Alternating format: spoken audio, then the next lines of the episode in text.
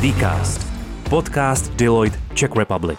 Vítejte u dalšího Dcastu. Tentokrát se budeme věnovat chytrému nakládání s odpady. Cyril Klepek stojí za vznikem digitálního odpadového tržiště CYRKL, které zároveň také řídí. Hlavní vizí CYRKLu je vidět odpady jako zdroje a proto propojuje firmy, které určité suroviny vyřadí, s firmami, které pro dané suroviny dokážou najít využití. CYRKL nedávno expandoval do dalších zemí – Německo, Rakousko, Polsko a Slovensko. A jeho cílem je vybudování globálního tržiště, na kterém se odpady stávají zdrojem pomocí moderních technologií. Předtím Cyril pracoval jako lídr inovací v Raiffeisenbank a firmě Direct People. Dobrý den. Dobrý den.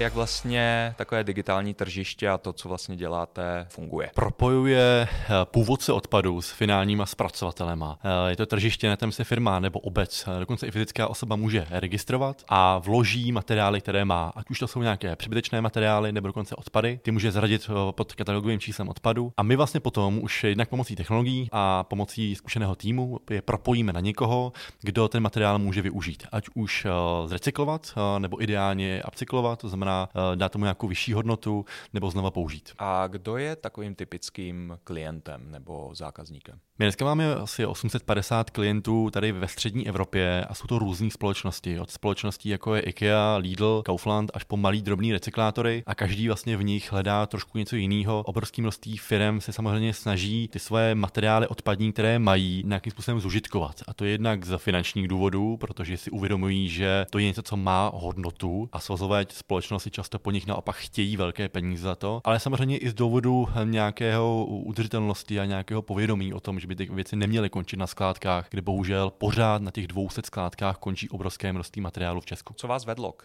založení CYRKLu? Frustrace a naštvání, musím se přiznat, protože já jsem propojoval téma inovací a cirkulární ekonomiky na začátku a neustále jsem pořád vlastně narážel na takovou černou díru toho waste managementu, toho odpadového trhu. A pořád jsem si říkal, to není možný, proč takhle špatně funguje. A čím dál tím víc jsem se to začal zajímat a potom mi to vlastně připadalo dost podobný té situaci, která to byla v oblasti taxislužeb před Uberem anebo v oblasti travelu před vstupem Kivy a dalších hráčů. Taková jako netransparentnost, na který vlastně spousty, určitý množství vlastně hráčů může docela výrazně profitovat. A řekl jsem si, tak i tato oblast prostě potřebuje digitalizaci. A to nejen z těch finančních důvodů, ale hlavně i z těch důvodů, abychom na té planetě, co tady jsme, tak ty zdroje používali lépe, protože jsme prostě na planetě, která má omezené množství zdrojů a my se zatím chováme, jako by měla neomezený. Je to něco, co jste musel u těch firem, u těch zákazníků je přesvědčovat a vysvětlovat, nebo je to něco, co vlastně jim chybělo a vy jste něm zaplnil určitou díru na trhu? Každý měsíc máme asi 100 nových až 150 nových registrovaných firem, takže úplně o velkém přesvědčování to naštěstí není.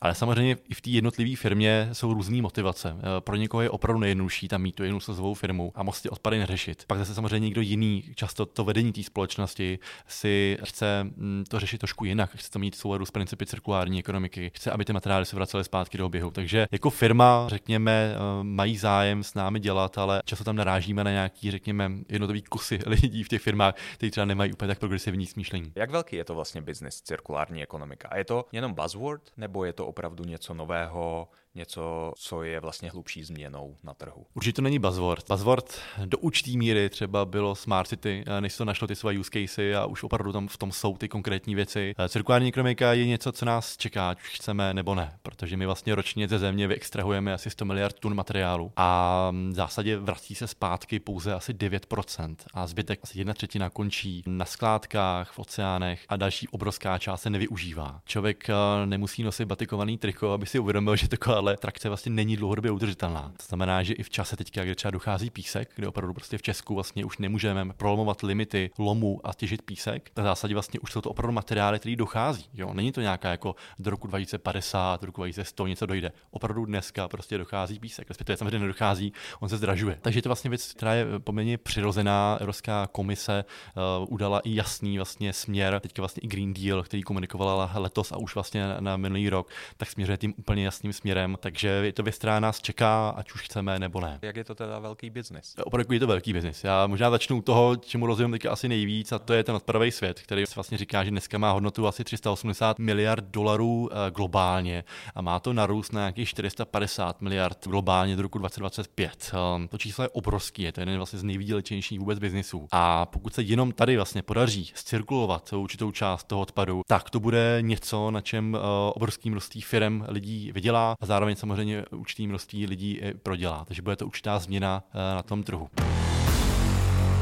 CYRKL je mladá firma, vznikla před 2 lety. Jak vzniká taková firma zrovna v tomhle oboru? Kde je ta motivace? Byla to kombinace toho, podívat se na celý to industry, který opravdu zamrzlo 20 let zpátky a posunout ho do budoucnosti, posunout ho směrem k transparentnosti, posunout ho směrem k digitalizaci a tím vlastně si nejen vytvořit poměrně jako zajímavý obchodní potenciál, ale opravdu zároveň ruku v ruce s tím zachraňovat obrovský množství materiálu, což je něco, co pro mě bylo strašně důležitý. Já mám teďka v týmu 10 srdcařů, který opravdu od rána do večera propojují, pracují na tom a je to opravdu jako mise. Jo? Není to jenom asi budování firmy, je to opravdu mise, abychom vraceli ty materiály zpátky do oběhu. A oni hledají ty možnosti, jak je vracet do oběhu, kdo využije jakou surovinu, nebo jsou to třeba kodéři, kteří vlastně dělají jako opravdu to digitální tržiště, aby fungovalo co nejlíp, to znamená jakoukoliv jinou aplikaci, nebo kdo to je? Kdo je ten srdcař? Jsou to většinou odpadoví experti. My vlastně tu samotnou platformu potom máme kolegy z báječných firm, kteří nám s tím pomáhají, takže to lehce outsourcujeme, když částečně se děláme ten technologický vývoj i u nás. A u nás jsou především ty materiáloví experti a odpadoví experti, kteří vlastně jsou opravdu schopní říct báječný, máme tady nějaký nový materiál, dejme tomu je to nějaký HDPE, tady z automotive sektoru. Nejlepší možný užití vlastně bude tady. Jo? Zároveň jsou lidi, kteří rozumějí legislativě a jsou to lidi, kteří vlastně jsou schopní najít to nejlepší možný užití pro ten daný materiál. Protože vlastně v tom materiálu máte, nebo v těch odpadech máte určitou takzvanou jako hierarchii nakládání s odpady. To znamená, že úplně dole v té hierarchii máte skládku, to je ten nejhorší možný scénář. Na tím máte nějaký energický využití, třeba tady v Praze v Malešicích ve spalovně.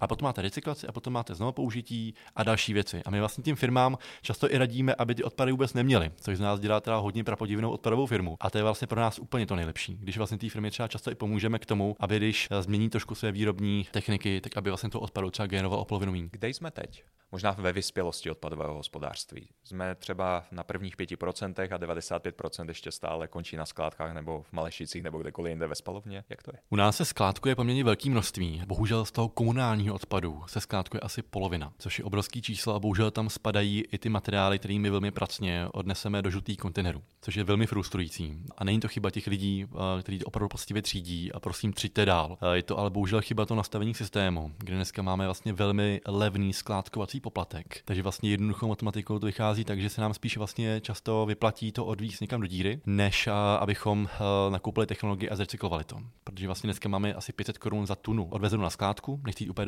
do velkého detailu, ale v zásadě vlastně ty technologie se často vyplatí třeba od 800, 9 nebo 1100. V tu chvíli najednou už začínám recyklovat nejen ten PET, co se dneska často recykluje, nebo nějaký tvrdý polyetylen, ale zároveň třeba i jiné části.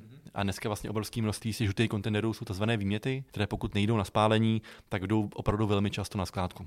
A ten problém je v té technologii nebo v legislativě, nebo v čem to je? Technologie tady jsou. V zásadě každá firma má v šuplíku připravený plán a dokonce i jsou nějaký veřejný peníze na to. Ale vzhledem tomu, že ta legislativa opravdu je nastavená tak, že ten poplatek je tak nízký, tak není zatím dostatečně motivační. Teďka je vlastně v nějakém posledním čtení Poslanecké sněmovně zákon o odpadech, nový novelizace, ta by měla vlastně stoupit v platnost už příští rok v lednu a tam se to zvyšuje. My bychom teda byli rádi, aby se ten poplatek zvýšil ještě víc, nicméně už takhle se to aspoň zvýší na 800 korun za tunu a by se zrušit vlastně skládkovný do roku 2030. Mimochodem původně to byl rok 2024, který vlastně byl za nás teda daleko lepší. Teď se to bohužel trošku vlivem lobbingu posunulo o 6 let dále. V Česku je 178 skládek a každá skládka je opravdu velmi, velmi lukrativní biznis. Často jsou ty skládkařské společnosti vlastně v zahraničí a jenom na dividendách vyvádí ročně přes 10 miliard korun. Takže to je opravdu něco, na co trošku my všichni doplácíme. Jakým způsobem tohle můžeme změnit? To, co děláte, jasně, to je zatím biznis. Vždycky, když lze na něčem vydělat, tak to má daleko větší šanci se prosadit.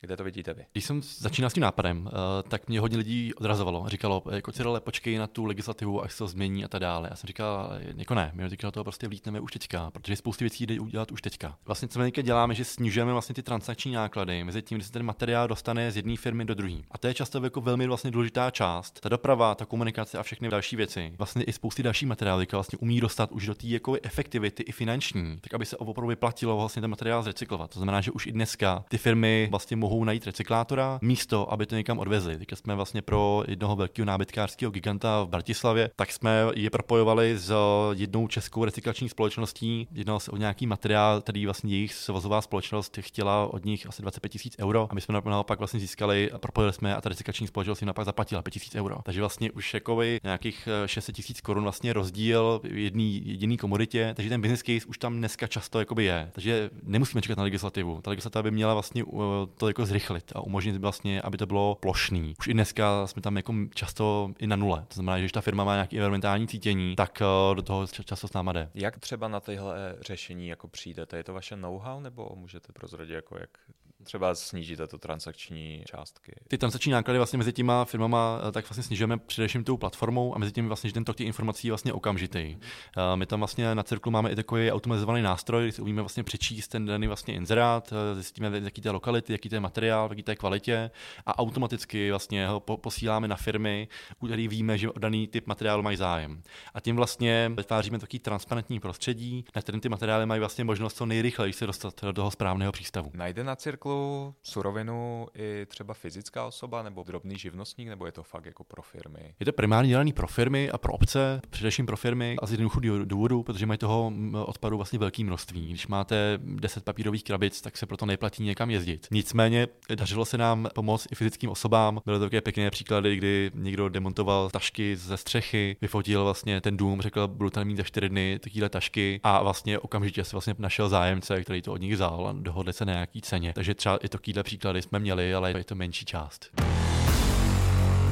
Když se bavíme o těch materiálech, zmínil jste písek. Jaký se teď nejvíc protáčí? Jsou to obecně plasty. Plastu je obrovský množství, bohužel opravdu velká část, kromě toho petu nebo třeba těch tvrdých materiálů, tak opravdu končí na skládkách nebo nikde, kde by úplně neměli. Přitom ten materiál, který jde často 6x až 8x zrecyklovat, vrátit zpátky, to hodnotný materiál, navíc vlastně v rámci třeba Green Dealu vlastně bude i povinnost mít jako příměs ve vašich plastových produktech od roku 2025 25% recyklátů. Takže samozřejmě spousty společností si dneska říká, já ten materiál chci, navíc to je jejich materiál. Jo. Takže plasty, to je zhruba nějakých 60-70%, potom hodně textilní materiál, což je materiál, který se obecně recykluje skoro nejmíň. To je asi 1-2%, kterýho se recykluje. Ten recyklační proces je velmi náročný, ale naštěstí dneska už jsou firmy, které jsou schopní to recyklovat, nebo se tam třeba používá často i na izolaci a další věci. Potom kovy, v zásadě tam máme ale i bioodpady, těch věcí tam je opravdu celá škála, až samozřejmě stavební materiály, to obrovská kapitola sama pro sebe. Jak se recykluje stavební materiál? Stavební materiál se úplně nejlépe recykluje, když si zvolíte takzvanou selektivní demolici. Když máte nějaký dům, který chcete zrecyklovat, tak ideálně ho zrecyklovat tak, že si domluvíte selektivní demolici, nějaká společnost opravdu přijde a začne ho už ten barák tak vlastně jako demontovat, že ty jednotlivý pláště vlastně odděluje od sebe, má vlastně tím pádem už vlastně rozstříděný materiál, a ty materiály potom vlastně putují do deponií, kde se vlastně recyklují na jednotlivé frakce, na beton, na cihlový recyklát a na další věci. A to už je něco, co zase vlastně už potom jde dál použít a využít při stavbě, dejme tomu, nového domu nebo dalších staveb. V jakém odvětví se v Česku využívají druhotné suroviny nejméně a kde by to bylo potřeba? My jsme mluvili o tom stavebnictví. Ta recyklace toho textilu je určitě jako velký téma. To je opravdu jako tabula rasa téměř. Tady máme pár jakoby zajímavých společností, Arka Craft nebo Textil Eco, tady se opravdu snaží něco dělat, ale to množství je hrozně malý, se recykluje. A pak samozřejmě největší výzva je to stavebnictví. To množství vlastně odpadu, který máme, ať už třeba beton a tak dále, taky obrovský. A opravdu to je výzva vůbec jako jedna z největších výzev vůbec. Já jsem hrozný fanoušek knih Václava Smila, tady krásně vlastně popisuje, jak vlastně kanadský vědec, který se narodil v Česku. Je to oblíbený autor Bill Gatese, tak krásně popisuje právě, z čeho vlastně vůbec stvořený ten svět, to flow těch materiálů, a on vlastně říká, že třeba i v Číně teďka vlastně bude takový obrovský množství betonu, který bude potřeba zrecyklovat z toho jejich boomu, ty tam vlastně měli těch 80. a 90. letech, že to opravdu je obrovský téma. Já jsem zrovna rád, že tady máme české firmy jako třeba Rebetong, což je vlastně takový joint venture, který má Erztech a Skanska, který jsou schopní recyklovat beton, takže to může být potenciálně velmi zajímavý globální řešení.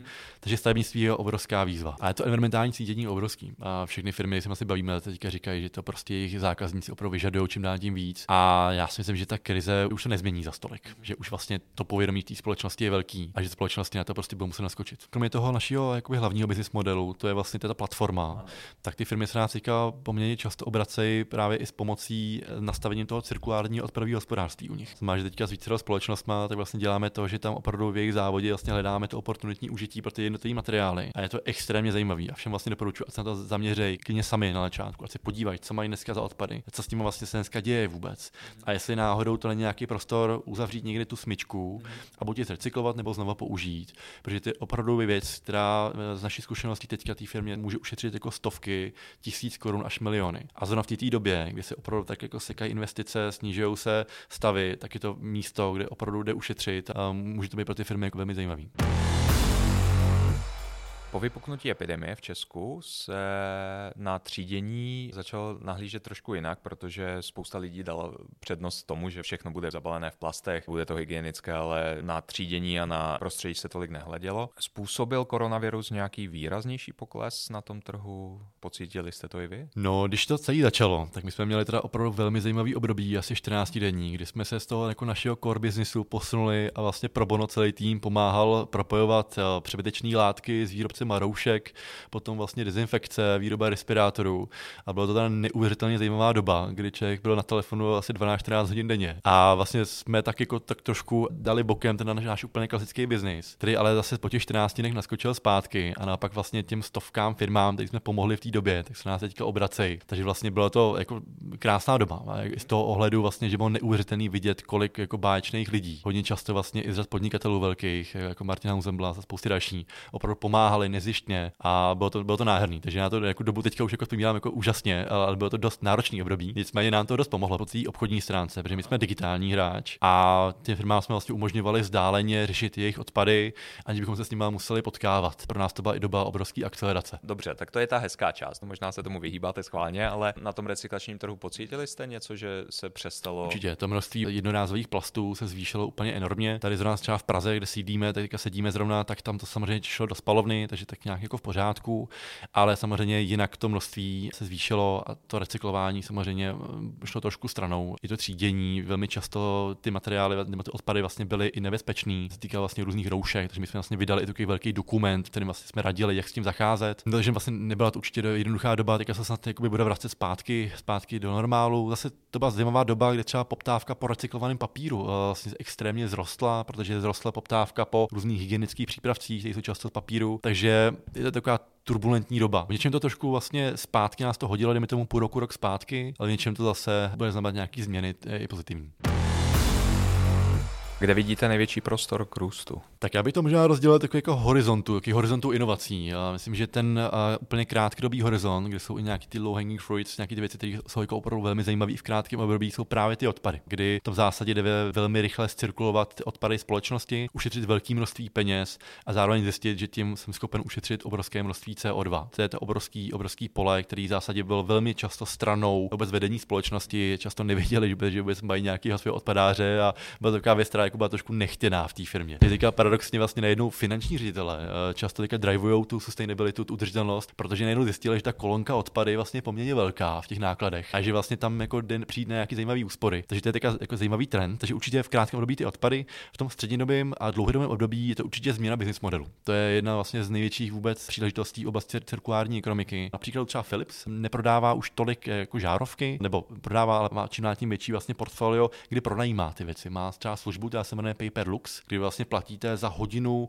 užití toho světla, což je skvělý z mnoha důvodů. Ten Philips vlastně má dlouhodobou bázi platících klientů, který vlastně neustále může obsluhovat, nemusí jim to pořád každý měsíc, každý rok, každý půl rok prodávat znova. A zároveň vlastně ten materiál je jejich. To znamená, že se něco rozbije, upraví tu jednotlivou komponentu. Takže to je báječný, že vlastně si můžou vlastně šáhnout i na ten materiál. Třeba zajímavé jít už dá velmi dlouho Rolls-Royce, tak vlastně letecký motory, když poletíme teďka už možná za pár týdnů někam, tak asi poletí letadlem, kde mají právě motor značky Rolls-Royce a oni to opět vlastně neprodávají, ale pronajímají to. Se jmenuje asi Power by the Hour služba a je to o tom, že oni prostě pronajímají hodinu toho motoru užití. Ten materiál je opět jejich, oni ho můžou vlastně upravit, opravit, nějakým způsobem třeba repasovat a zase znovu použít. Což je báječný, protože ty ceny jsou velmi volatilní, řekněme, komodit na tom trhu. Na londýnský komoditní burze to skáče nahoru a dolů. A to, že vlastně já jako firma mám vlastně dlouhodobý přístup k tomu mému materiálu, je pro mě obrovská strategická výhoda. Máte už představu, kam porostete nebo kam to budete směřovat dál? Ne, všechno je růžový. Jsou samozřejmě i třeba segmenty, kde to je velmi těžký a třeba to je to stavebnictví, kde jsme to narazili už. Ten sektor má obrovský potenciál, protože tady opravdu asi polovina z těch 100 miliardů,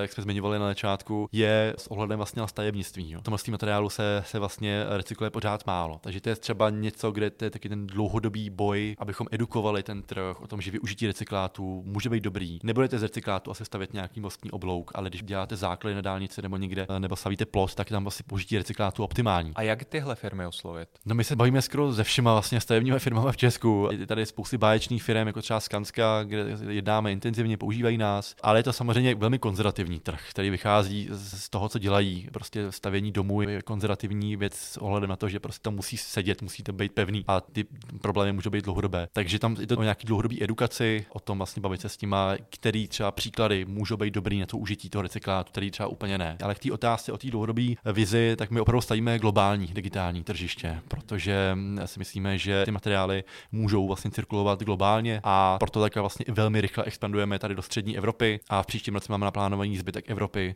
a potom, když to půjde dobře, vlastně už zbytek světa. Ten plán je nastaven velmi, velmi, řekněme, aspirativně. Vy jste zaplnili díru na trhu nebo existují další podobné firmy nebo digitální tržiště? My jsme to trošku ten trh jako vytvořili, že minimálně v Česku tady žádný podobné řešení nebylo, byla taková jako lehká jedna americká konkurence a jedna lehká holandská, ale jakoby to, co vlastně vytváříme my, to tady úplně jako nebylo. Samozřejmě jsou nějaké platformy, kde se můžou recykláty obchodovat, ale tím místem, kam míříme my, opravdu jako plnohodnotný digitální odpadový tržiště na všechny odpady pomocí umělé inteligence, kde se propojí vlastně odpady mezi sebou, což nějaká ta hudba střednědobé budoucnosti, tak to úplně jakoby není ještě na světě. Takže teďka máme několik, řekněme, konkurencí na světě, a ta americká, ta holandská, a uvidíme, kdo bude rychlejší. Uvidíme. Máme velkou pokoru před tou výzvou, co před námi je, ale dáme do toho maximum a snad se podaří. A je to tak, že rostete tak, jak vám roste biznis a klienti, nebo třeba je to i o tom, že hledáte investory, tak jako třeba technologické startupy? My jsme to velmi dlouho, řekněme, táhli takovým tím amazonovským způsobem velmi vlastně low-costově celý, takže opravdu nemáme krásný kanceláře a řekněme, jsme to dělali opravdu jako srdcově, velmi dlouho jsme se žádný platy dokonce nevypláceli ani. Já jsem to hodně potom platil i svýho jako první investor a teďka vlastně se domluváme, už jsme v finální fázi domluvy s investorem, který by nám měl teďka vlastně finanční pomoc zase do té střední Evropy a Evropy. A potom vlastně bychom cílili na ještě větší investora, který by nám pomohlo dostat se do světa. Poslouchali jste Dcast s Cyrilem Klepkem z CYRKLu. Další podcasty naleznete na deloitte.cz/dcast.